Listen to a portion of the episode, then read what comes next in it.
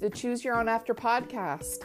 My name is Stacy, otherwise known as the Willow Jack Mama, and I am coming to you every week with a different episode that will likely just be a conversation among friends. I've got a lot of great people in my world that have inspired me with their stories of strength, of overcoming challenges, or just of because of their vulnerability and their authenticity. Um, they share what they've learned along the way, and those stories uh, help me to kind of get out of those moments of being stuck that I've found myself in.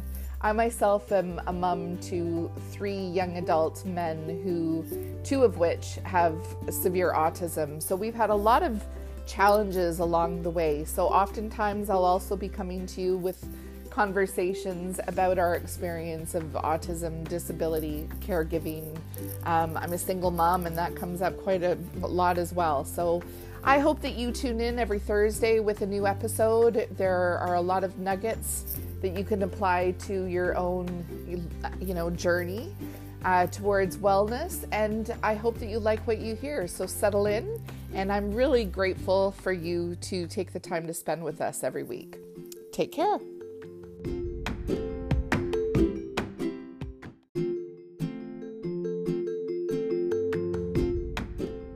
Dummy, dummy, dummy, dum. Dummy, dum. Welcome. I'm so glad that you joined me.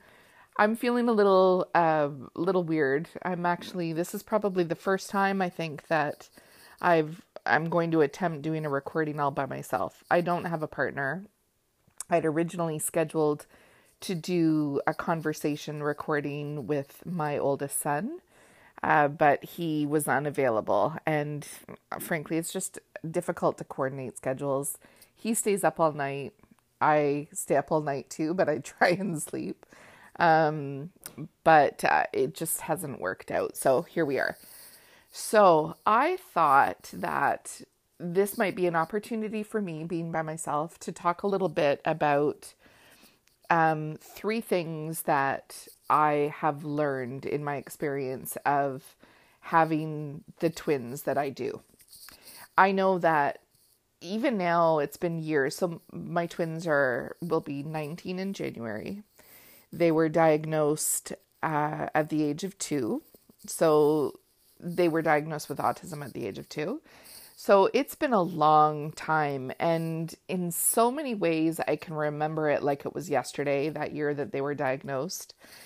And then in other ways, I think, oh my God, it's been, you know, several lifetimes ago. So it's hard to kind of tap back into the mindset that I was in back then.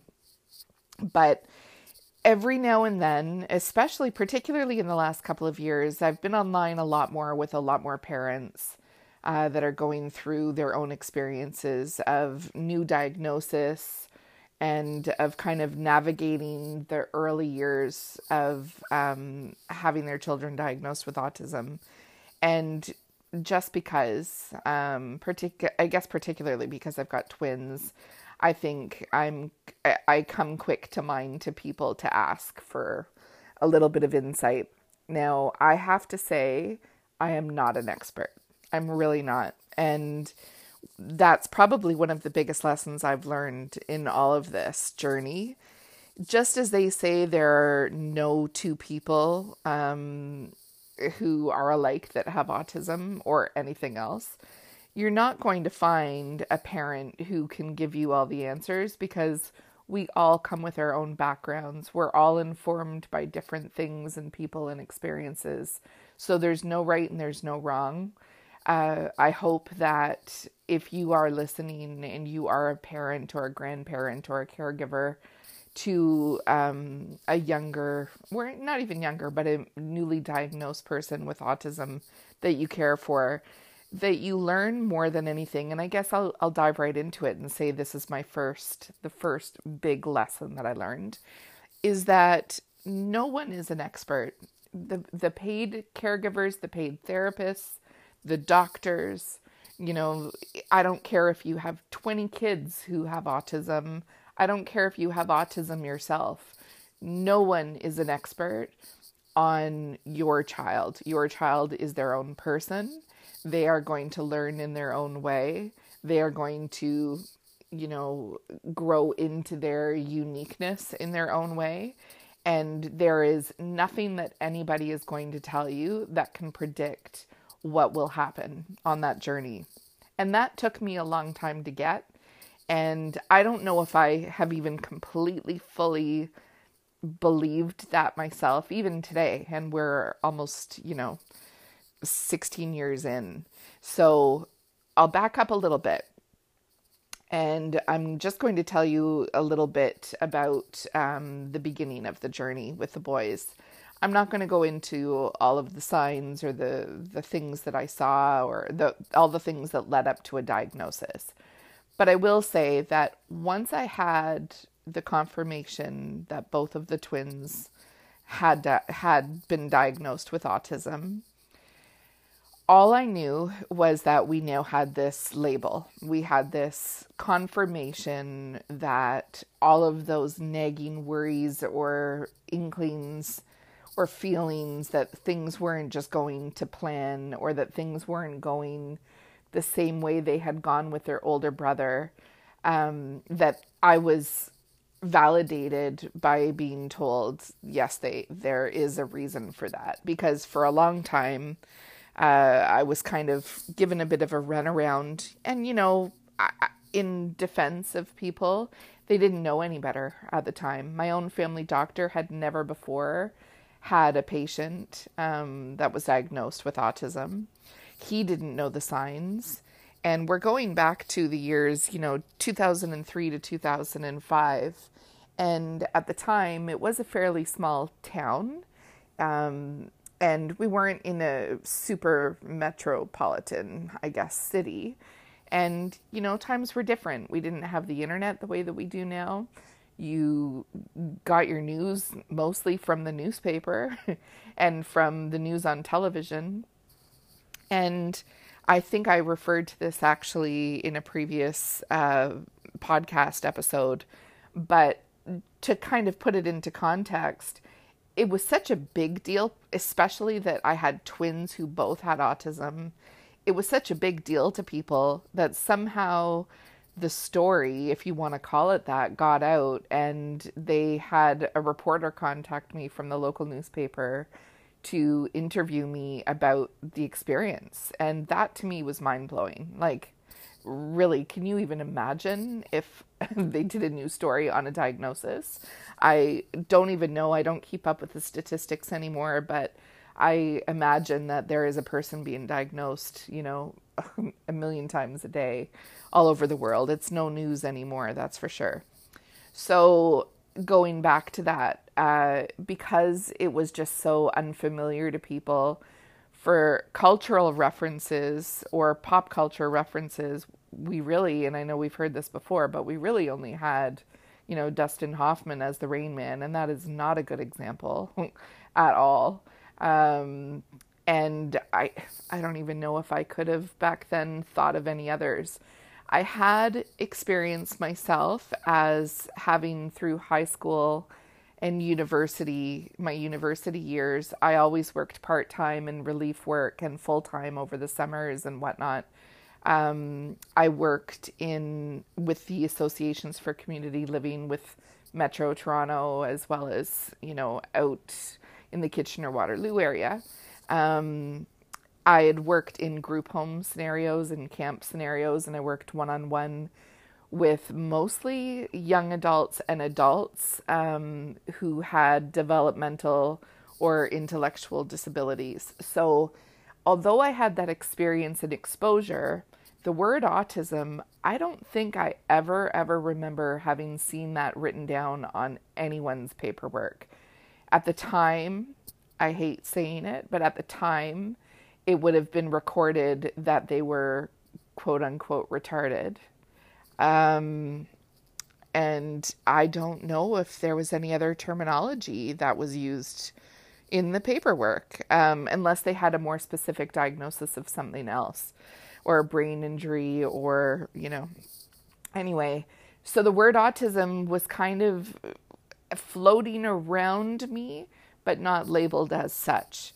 So when I was questioning things, and I'll be really honest, my my worries were mostly focused on Owen when they were very, very, very little, more so than Will, and um, he just everything just seemed a little bit more delayed with Owen than they did Will. And when we actually went through the process of the diagnosis, they don't schedule the twins together. We went to a, a children's center and saw a, de- a developmental pediatrician. They actually scheduled the assessments one week apart. So we first went in to have Owen assessed. And when we went in, I really started convincing myself that Owen was deaf. I think that I thought, you know, maybe he just can't hear and that's why he doesn't respond appropriately to us. He doesn't communicate because he can't hear. Um, and I thought maybe it explained some of the weird, I didn't even know that they were quote unquote sensory um, based kind of behaviors uh, or seeking behaviors, sensory seeking behaviors. Um, but I kind of found ways in my mind, I think, to uh, explain it by thinking, well, maybe it's because he can't hear. So he's retreated into his own world and he, he likes the comfort of being enclosed in tight spaces. You know, I had all these different ideas in my head. And I don't think I was avoiding um, the word autism, I just wasn't familiar with it. But we actually, that's not entirely true because I did have a conversation with a very good friend, Ian and I remember itemizing all of the different things or concerns that I had witnessed in both of the boys, but again, more particularly with Owen. And uh, I don't remember if Ian actually said, or if I actually came to him and said, I found, I think I came to him and said, I found this article and it gives you a checklist. And if, if you meet, you know, let's say seven out of 10 markers, then it could potentially be autism. And I remember bringing it to Ian because Ian was an educator at the time. Uh, he also had a little bit of experience himself with some people in his life who also had some intellectual and developmental disabilities. And as I was going through the checklist and I was telling him, you know, Owen is this, and Owen is this, and Owen is this, he was nodding along. And I think he was nodding almost to say, yeah, I'm glad you're seeing this, Stacy, because I've been seeing it myself and I didn't know how to bring it up with you.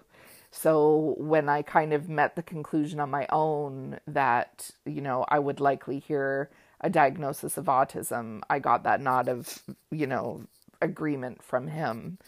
And it was an interesting thing because when you take that back to your family and friends, or if you take those suspicions to your family and friends, you are, you know, and I think they don't know how to respond to you. They want to comfort you. They want to downplay it because it's just too much to think about.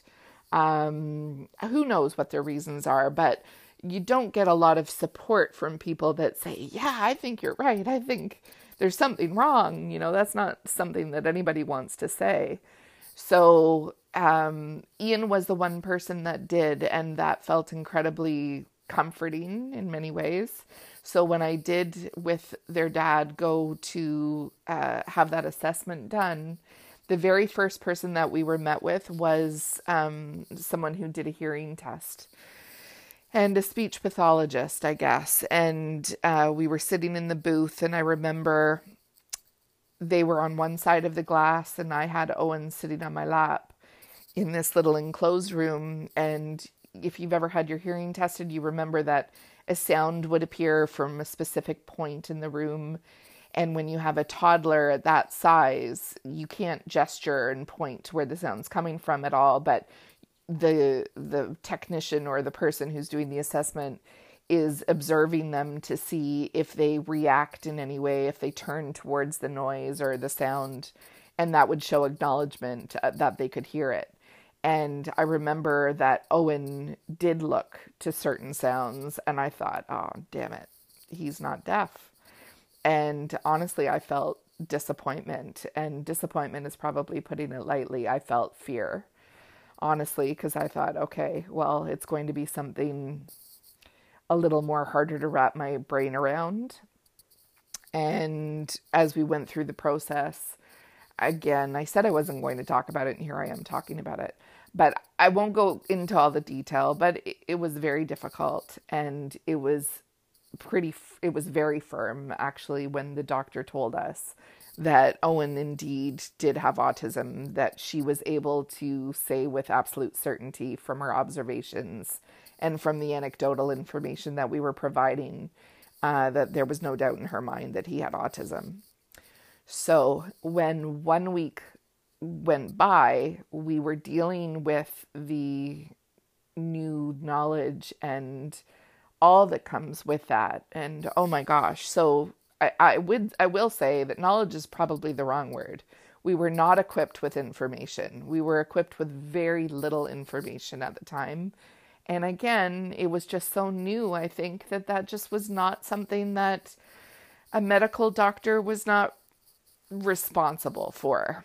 It was a weird time. 2005 was a weird time, particularly in Ontario, here in Canada, where I don't know what it was like all over the world, but there was an absolute separation uh, in my mind of recognizing that autism was even um, uh, how do I explain this? Recognizing that autism was even a medical condition is the wrong word, um, but it, that it, it was more psychological, developmental. Um, you know, there was kind of like a detachment between there or there was an explanation in saying that there was a miswiring in the brain. I think that's how it was explained to us. And it was almost like it didn't account for explaining anything else that was going on in the rest of the body. Now, as Owen grew, I could see very clearly that there were a lot of things. How does not everything is behavioral? And I think that was ultimately um, the biggest one of the biggest things that I got frustrated with very early was everything when you you went to any professionals they all tended to say that everything was behavioral therefore you could change it. And that's a function as well of kind of the exposure we had to ABA and IBI therapy very early. They were looking for functions of behavior. But if I had you know suspicions or worries or concerns um, particularly with Owen, who would demonstrate um, real discomfort, physical discomfort. And it's something that goes on even now, where he would scratch his skin. Um, almost like he he seemed to be reacting as if he had ants crawling all over him, or he looked like he was a pent up ball of energy that had to explode. You know, is that all in his head? Is that something that you could work through with a behavioral program? No, I think there's something physiological happening with him and you know, sensory processing disorder and all those things. We weren't allowed to talk about it back then. And I, I wish I should do my research and really figure out the history to better explain it to you. Um, but I was so preoccupied with the boys and their own experience that I didn't really care what was going on with, you know, the world of autism around us um, so much to even understand why it was that way. But anyway, um, when I look back, that week was so difficult because when we were talking to different parents, uh, different people in our family, I would say, sorry, talking to our own parents, our siblings, our friends, our coworkers, everyone was shocked. Everyone required an explanation of what autism was, and we were ill equipped at the time to explain it. But one thing that we did have is we could say, well, Jake Jake did this and Owen can't do that or we thought that by now they should be doing this this this and this and they're not. And it got to a point where the way we were able to justify it, because frankly, there were even members of our family um, that were questioning if the doctor was right and whether or not we should have a second opinion. And it took a lot of conversations to kind of say, well, look, it does make sense if you think about it. Compare when Owen does this and Will does this. Like Owen is in his own world, but Will is actually engaging a little bit with us. And at that point, we did not know that Will you know, will had not been assessed yet. So in our minds, we were kind of still thinking maybe that we were wrong about Will and that it was only Owen that had autism. So when we brought Will in uh, one week later and he had his assessment, he got the exact same diagnosis. And that was, oh my God, it was, um, it was hard. It was hard. It was really hard because I think in that first week where we learned that Owen had autism, it took a massive shift in I don't want to use the word mindset, but it took a massive shift in how we looked ahead in our life. And we recognized that, oh my God, this is not going to be smooth. this is going to require a lot of planning, a lot of extra work, um, a lot of changing of the plan for our careers and our management of where we lived and could we stay in the home we were in and all that stuff. And what we realized very soon once we started making phone calls and figuring all of this out was that we were kind of on our own to navigate the systems and to try and find whatever supports we could uh, to support Owen. And we were overwhelmed even in that first week with the bits of information we were slowly accumulating. So then to learn that Will also had the same diagnosis, it was just terrifying. That's all I'm going to say. I was never terrified of my boys. I was terrified of and not even work, just really afraid that we wouldn't be able to pull it off. And what that thing is, like pull it off, I don't even know if we recognized or knew what it was but I will say that at two and a half years old, they weren't even two and a half. Uh, it was hard. Like we were barely getting through our days at that time. Um, we were both, you know, stressed beyond belief, stretched to the ultimate ends of, you know, our capacity to kind of manage our our stress and our worry and our sleep. We weren't sleeping and not because of stress, but just because the boys weren't. The behaviors, the meltdowns, it was just it was really a crazy time. It was a crazy time and the thought that this would be something that they wouldn't just outgrow as you do the infant stage and you kind of go, or the toddler stage, you go through terrible twos and you think, okay, well, we'll get through this. We'll get through this. Well, now we were realizing, oh my gosh, it's not going to just happen on its own. We've got, you know, we have miracles to work here so that we can figure out how to, you know, figure this out so that we can get to the next stage. And that just seemed like not just a mountain to climb, it felt like Everest. And, you know, we're we were just two young people with three kids under the age of well, at that time under the age of 3 and thinking, "Oh my gosh, like how are we going to do all of this?" So, when I go back and when I talk about the lessons that I learned, the first one was all of those fears, all of those expectations as well that we had for our kids prior to the diagnosis. All of the sadness that we felt upon their diagnosis. If I had known then what I know now, I probably would have lived a lot more peacefully in the last, you know, 15 years because I realize now that I projected so much fear, expectation, and sadness onto my boys because I assumed that they would feel all of those same things somewhere within them. For example, I remember driving one day and I had just finished reading a book that I think I've referred to as well, maybe in a blog called Let Me Hear Your Voice.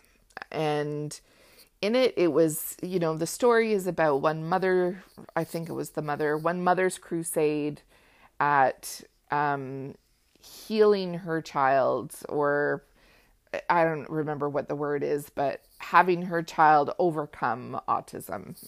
Let's word it that way.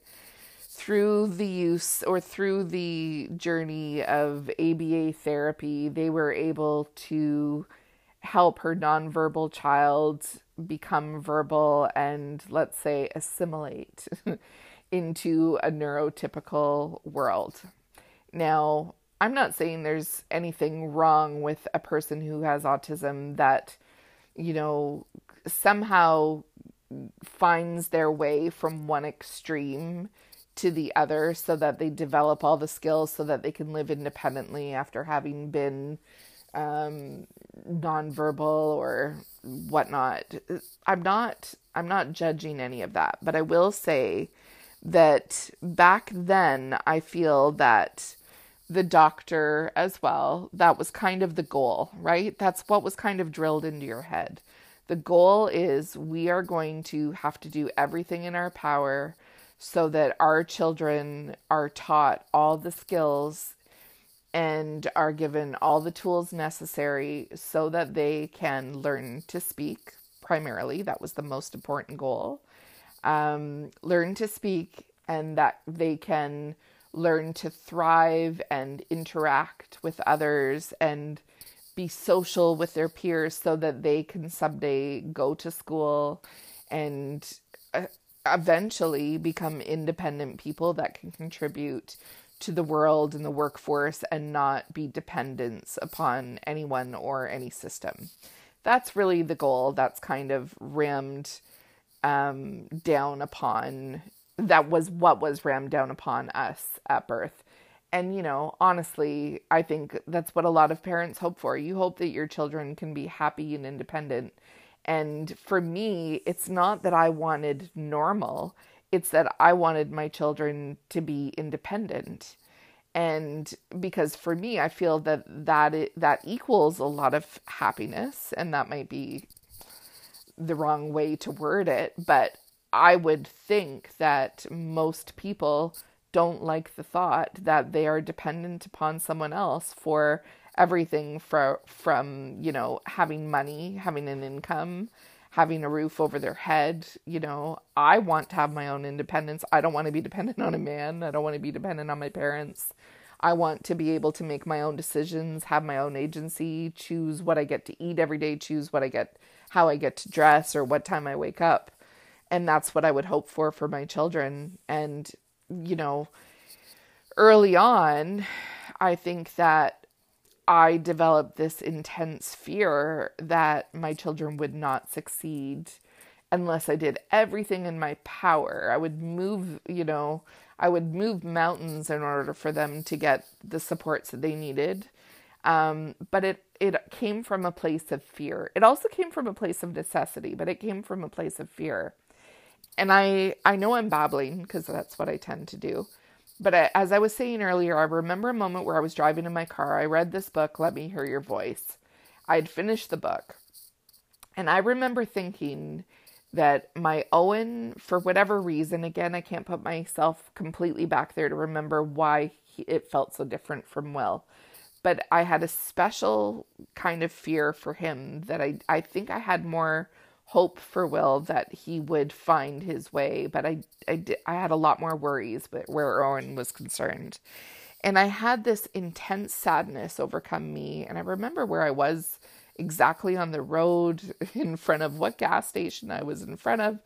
And I remember just sobbing uncontrollably while I was driving because all of a sudden I was putting myself in Owen's shoes as an adult person. And I imagined him trapped in a nonverbal body, unable to express his needs and having all these thoughts and wants and desires and not being able to achieve them, not having the intimacy of close relationships and friendships, not being able to express himself in any way. And oh my gosh, I don't even know why I said that because it's going to make me cry now. But that's that was my fear and I have felt that throughout the course of his life and Will's life. I have those fears all the time. But what I'm realizing now is while it is true that those things might be real issues. Owen may, he is nonverbal. He still is unable to express himself fully the way I'm sure he wants to. He doesn't have, you know, friends. Uh, he doesn't have, you know, deep relationships. He doesn't have independence. But what I'm realizing is those are the things that I want for myself. How do I know that that's what Owen wants? I have no idea what Owen wants. And that's the thing that I want to put out to any parents who are newly in this game. A lot of what we worry about, and we have genuine things to worry about for our kids. We all do, whether our kids have, you know, extraordinary needs or not.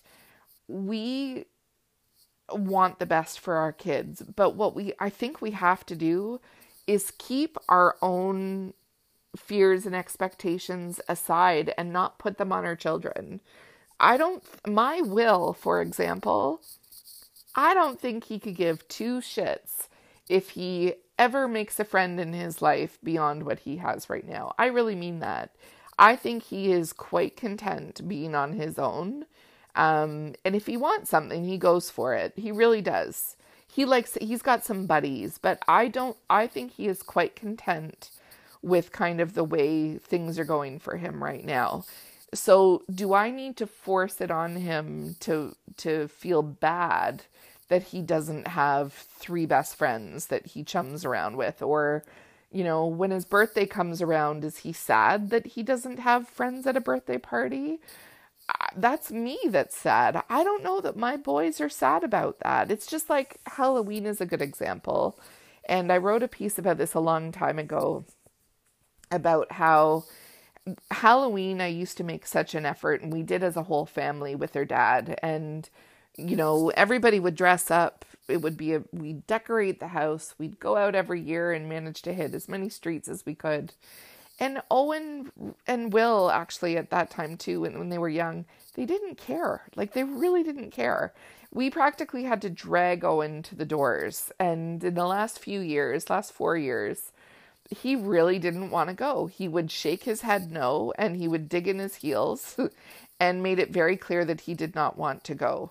And Will, on the other hand, Will has had this newfound you know, discovery of the holidays and of Halloween and of Christmas, especially. And he loves it. He laps it all up. Um, so we have to, I have to make the effort for those, for Will, definitely. But Owen is really okay, I think, with not doing the Halloween thing. And I don't need to put my guilt, my, you know, mama guilt onto him and feel that I've got to do all that just because he must be in there so sad in his own body and mind crying because he doesn't get to go trick or treating. Like that's me putting that on him. And I don't know if I'm making myself clear, but I really think that we often do this projection thing where we put our own stuff onto our kids. And if if I had known that so many years ago and just lived in the moments of my boys, I think we would have been a lot happier.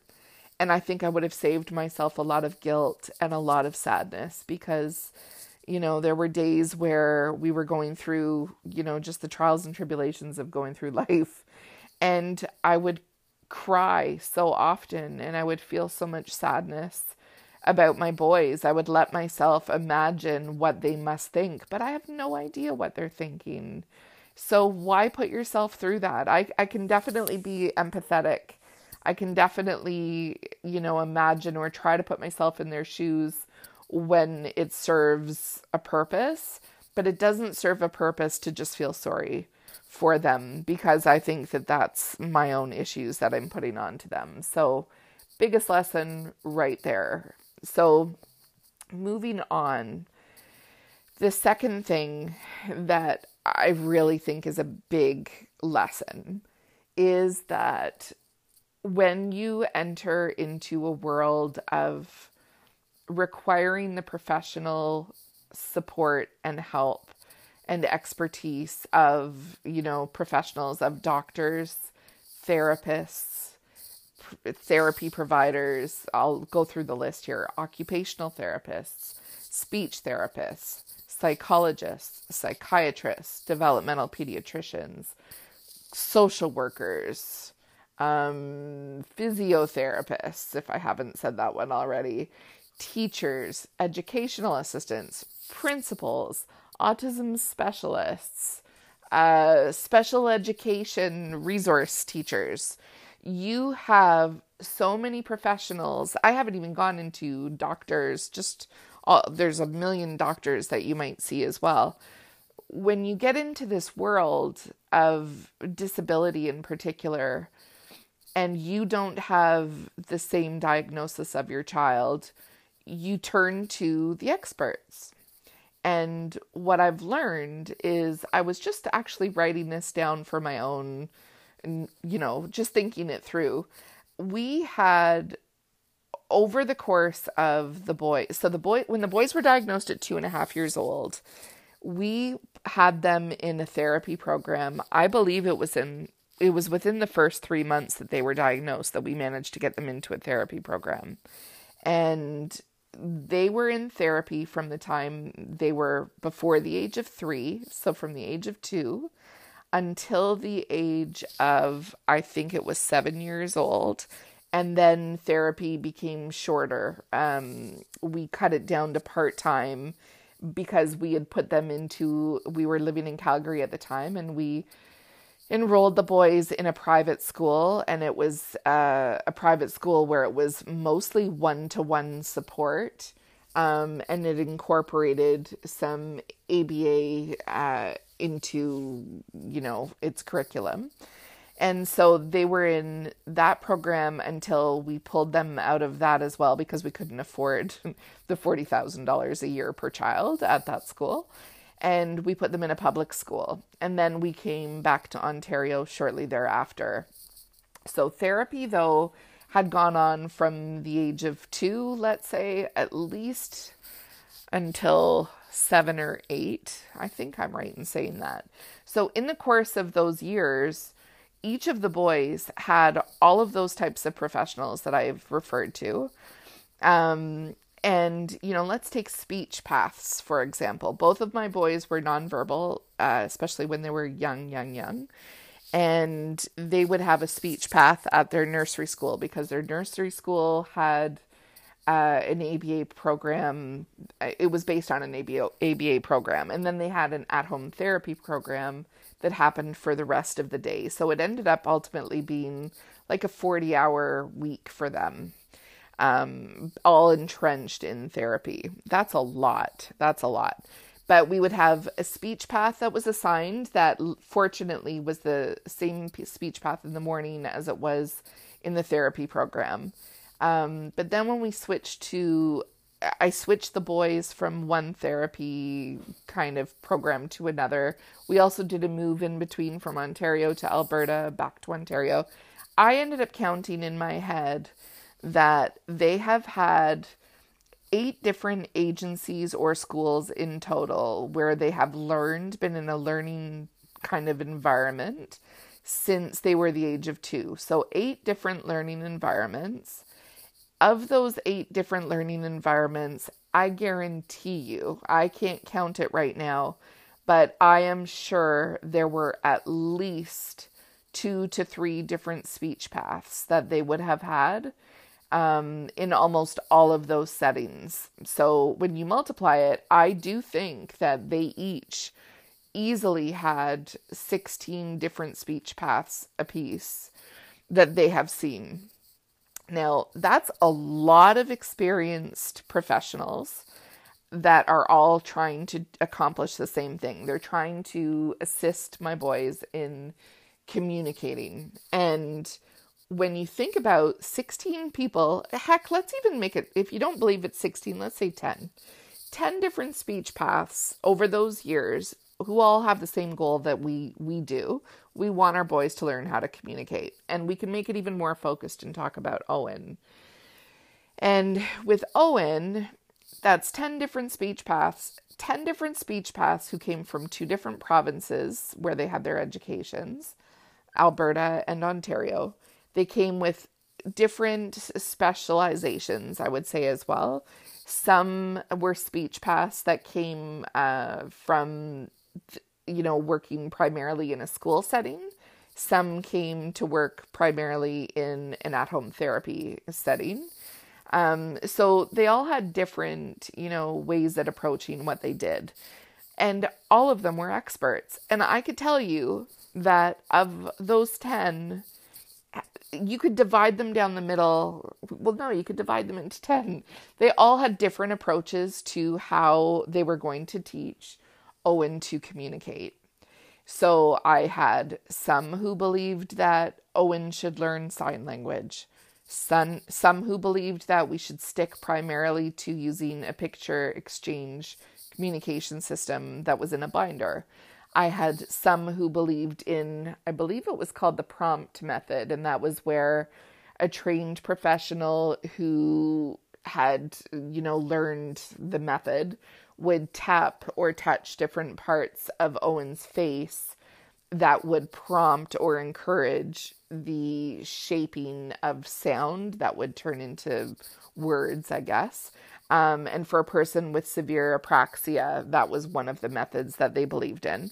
I had some, at the time, we didn't even have iPads if you go way back. So there were different augmentative communication devices that were used that you could um, get some funding for from the hospital when we were in Alberta.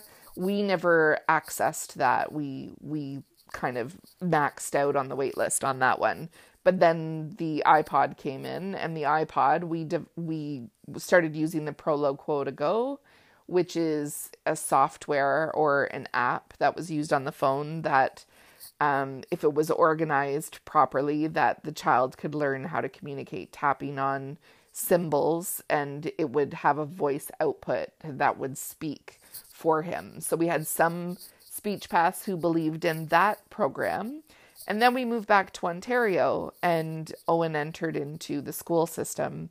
And the school board didn't believe in using that particular app. They had a much cheaper version of the app that was less expensive, and they didn't want to use Owen's iPad. They wanted him to use the school iPad and I'm sure that training had to do with that as well. They the speech paths were trained in that one app, and the teachers and EAs, etc., were also trained in it.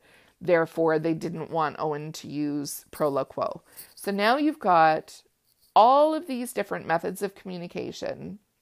Every single expert has told me, or speech path has told me, that that's the way to go and that's what we should do. But now I have a child who's 18 years old who I believe is fed up. I'm fed up. I'm tired. We have learned all these different methods, and every time we changed a school or changed a whatever, they changed his communication method as well. So Owen has been taught to learn all these different things, but now he doesn't really use much of any of it. At school, he uses the app that they have for him at home, at home, he has no interest. He does not want to carry that iPad around and use it. If anything, he wants to use Proloquo, which is what he's always used at home, and he's never learned how to generalize from one to the other.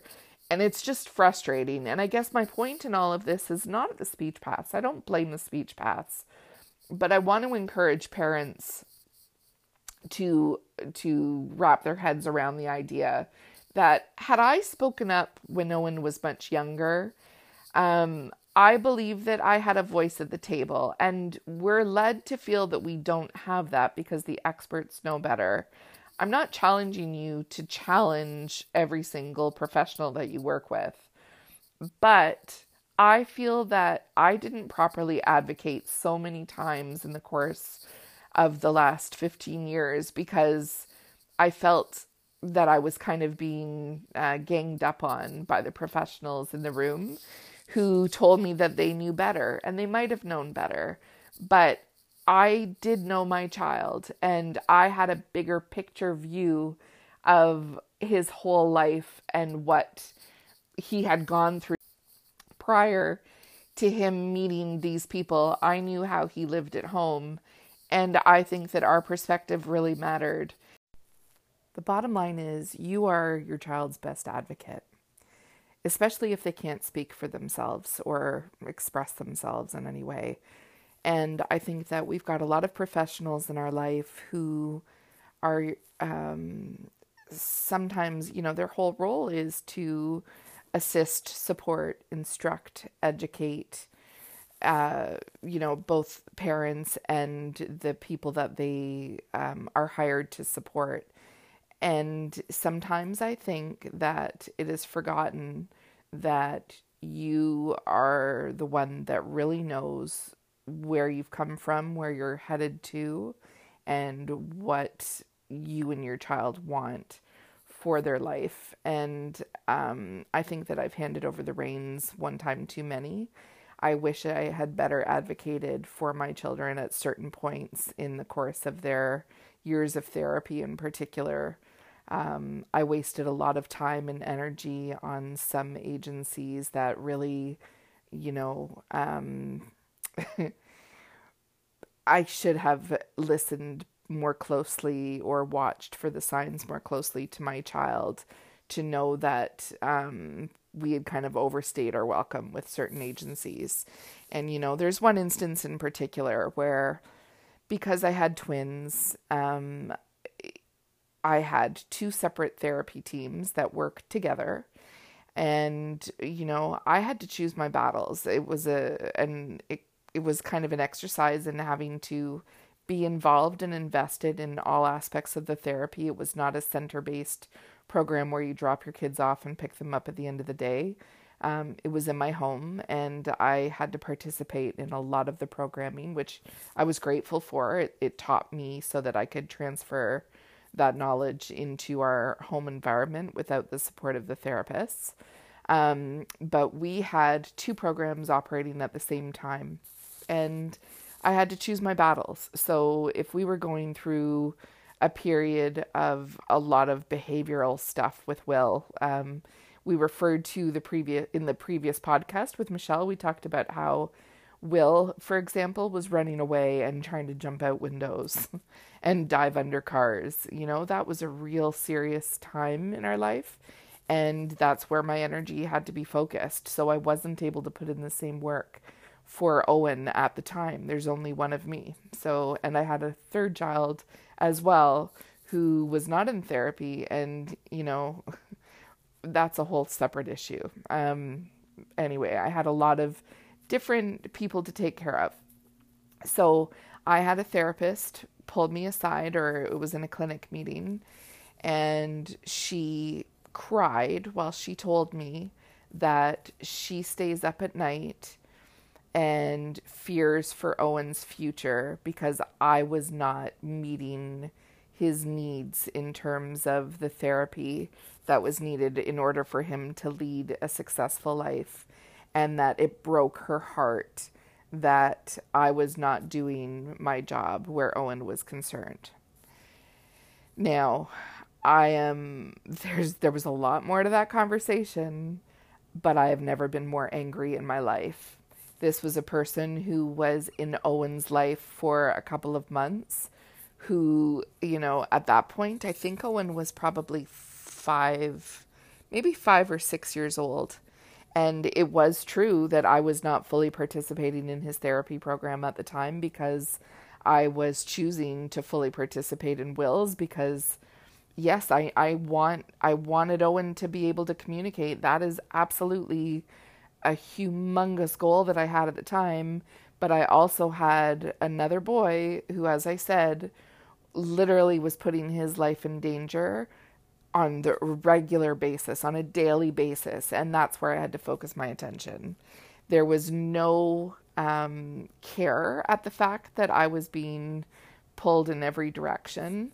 Um, and the fact that this woman could say that to me, and, and I'm being gracious and even calling her a woman, to be honest. This was a younger therapist in her early 20s.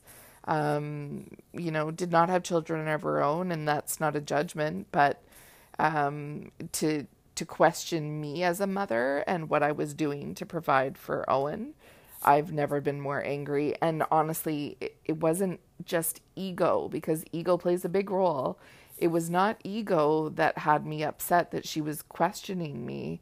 It was the fact that she was speaking as if she was the only person who was looking out for Owen's best interests. Um, anyway, that put a kibosh on that relationship and I ended that pretty quick, to be honest. And when I removed Owen from that therapy program, moved him to another agency, he thrived with the next one. He absolutely thrived.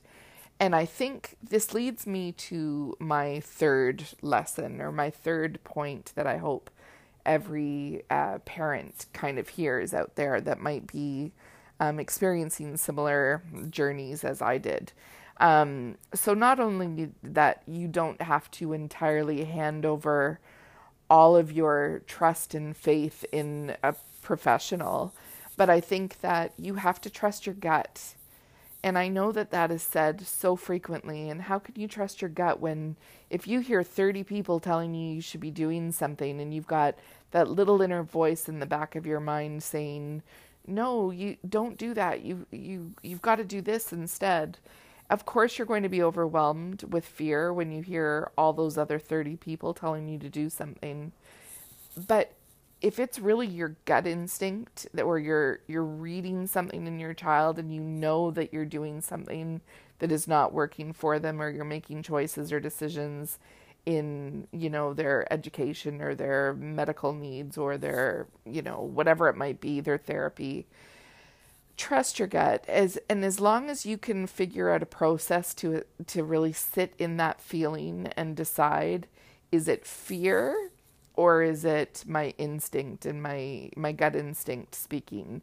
If you can figure out how to differentiate between the two i say trust your gut because again a parent's gut is usually the the real one that works. And you know i i've spoken with i know someone who is a, very high highly esteemed uh, doctor at toronto sick kids hospital and we've had some great conversations um, about parents of children who have, you know, serious, you know, medical complex needs, autism, etc.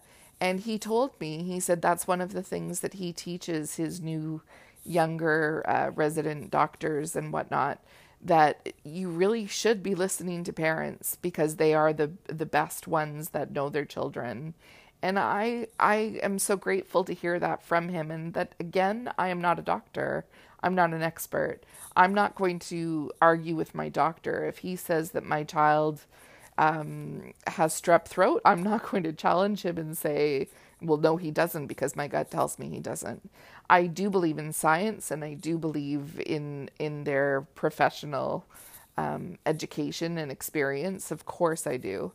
However, if I say that I have some I have a sense that something is not right, if I have a feeling that there's a look in my children's eyes that tells me that they're uncomfortable, that they're frustrated or that they're sick, but they don't know how to communicate that with me, and a doctor tells me that it's nothing, that right there is one gut instinct that I run with. I know my children and I know there's certain um, you know, wrinkles that kind of form in Owen's forehead right between his eyes.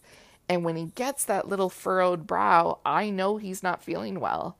And you can't, I don't care if a doctor spends three days with him and says that everything is fine. I know that Owen is experiencing pain when he has that. Trust your gut.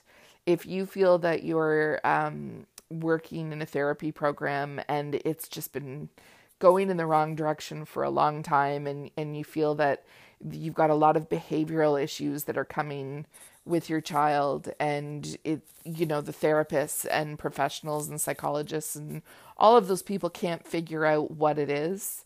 Um, and you work on new programs just to work on those behaviors and you get caught in a cycle of never really learning new skills because all you're working on is how to correct or change behavior um, I think that you've got to slow yourself down and really believe in what you're feeling and trust that if you pay close enough attention, you might be able to really figure out what the real problem is. And that's one area that I did not figure out.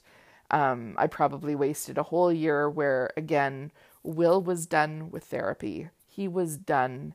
He exhibited so many behaviors. He became aggressive. He um, had meltdown after meltdown. The running away, all those things were happening on a daily basis. His OCD was through the roof, his anxiety was through the roof.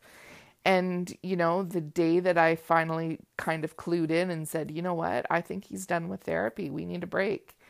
When that happened and we actually stepped back from that level of intensity, that is when I saw the biggest growth in Will. And I finally saw his true personality without all of those behaviors that came along with it. And again, that was my gut telling me that enough was enough.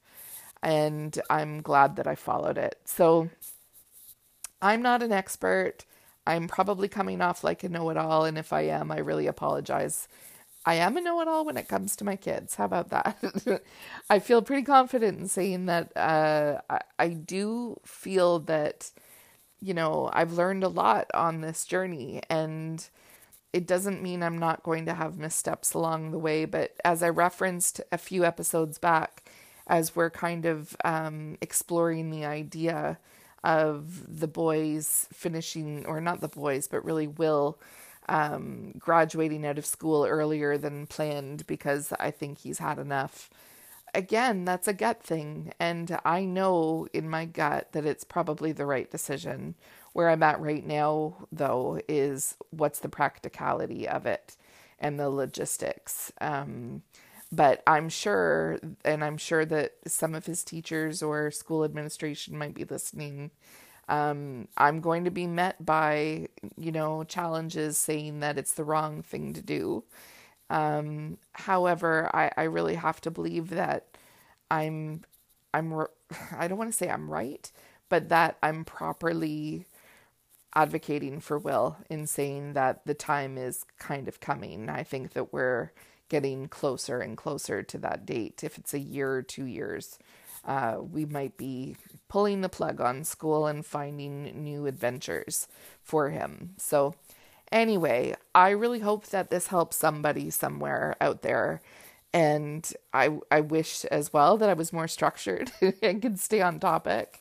Um, but again, the three lessons, if I was going to summarize them, are not to project your fears or expectations, and especially your sadness on your child upon a diagnosis of autism. You really have no idea where the road is going to lead. And one thing I don't remember if I said earlier in this podcast or not, but what you can't anticipate is all the joy. And there is so much joy. I feel that my life as a parent would not be nearly as sparkly. And I know that sounds crazy because I'm often anxious and stressed, often depressed at a lot of our circumstances. But the joy that does come is like tenfold what I think it would be um, if we weren't on this journey because I've learned to appreciate all those little things and to celebrate all those little wins, and it makes life a lot sweeter. So try your hardest to not put all that, you know, all that negative kind of stuff on your kids because it could turn out that it's all for naught. Um, the second thing, again, is to really advocate for your children and not feel the pressure of the professional world from therapists to doctors to teachers to EAs. You know, I'll have another podco- podcast episode one day where I talk and highlight all of the wonderful things that come from all of those supports that you'll have in your life. But for this particular topic, um, I just want to say you're the parent and you lead the way. You lead the way. And that leads us to trusting your gut because, again, as the parent, as the caregiver, uh, I think you are the best one to advocate for your child until they can start speaking for themselves and representing themselves um, when it comes to getting the the care and supports that they need. And on that note, I'll say thank you so much for being here. I really, really appreciate that you tune in every week. And if you're a new listener, I hope you'll go back to the beginning and listen to the different interviews we've had along the way, as well as some conversations about autism and all that comes with it. Uh, if you feel so inclined, it really would help if you know someone that this uh, conversation might help to share it with them to subscribe so that you can receive the podcast delivered to your phone every Thursday. And if you feel so inclined, if you liked what you hear, please leave us a review. Those little things do help us so that we can continue to grow and to hopefully have that little ripple effect that we're hoping to have where we can, you know, bring some hope to some lives along the way. I don't want it to sound so grandiose as that, but that really is essentially what we're hoping for. So, thank you so much for all of your support, and I hope you have a great week. Take care.